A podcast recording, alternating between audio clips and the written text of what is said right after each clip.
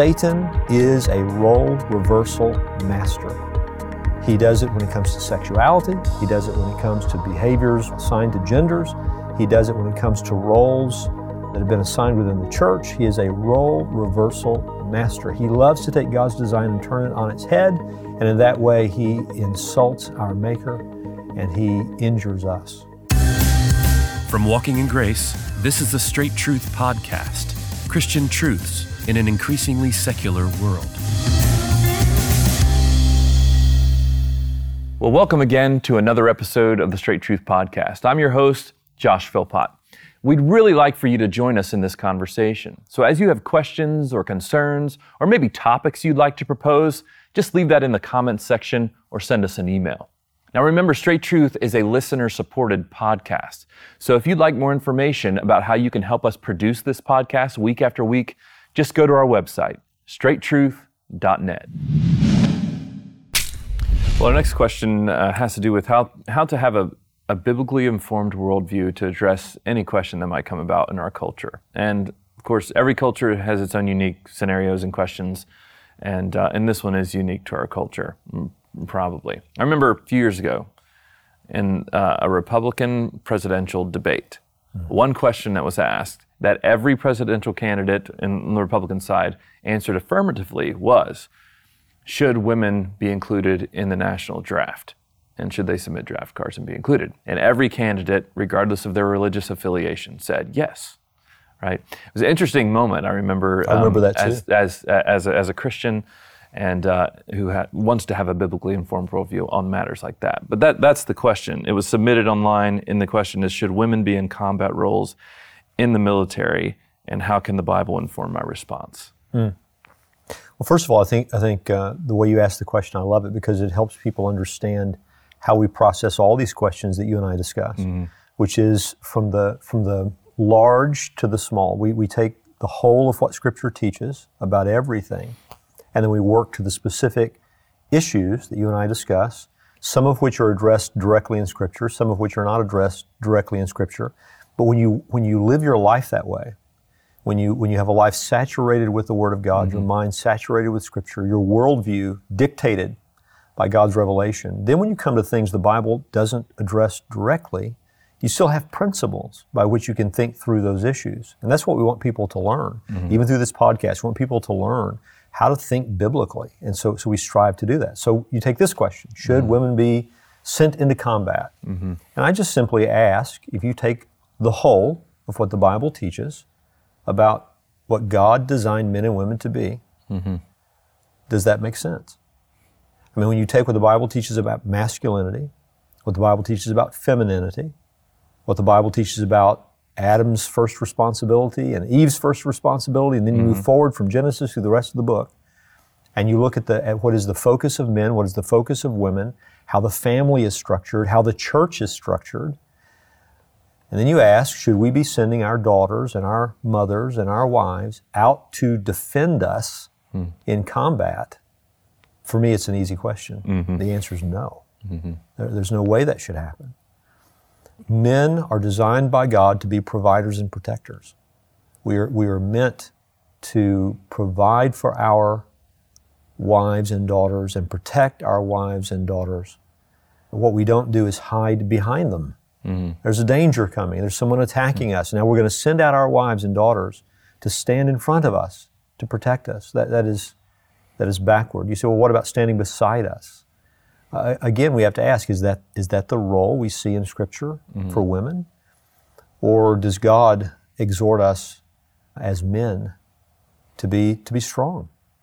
So, we could also approach this from a different angle. Are there places in Scripture where judgments upon the people of God are expressed in ways where you have role reversal, mm. where men are not acting as men and women are acting mm-hmm. in their stead?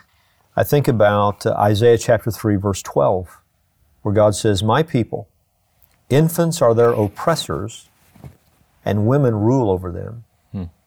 Now it's clear that he's talking, you know, metaphorically, because infants could never oppress you. Mm-hmm.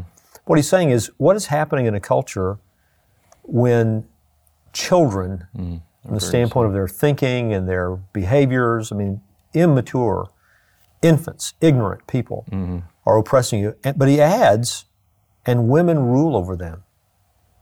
So even if he's speaking metaphorically, there has to be something to the metaphor. There has to be something to the to the illustration, something to the comparison.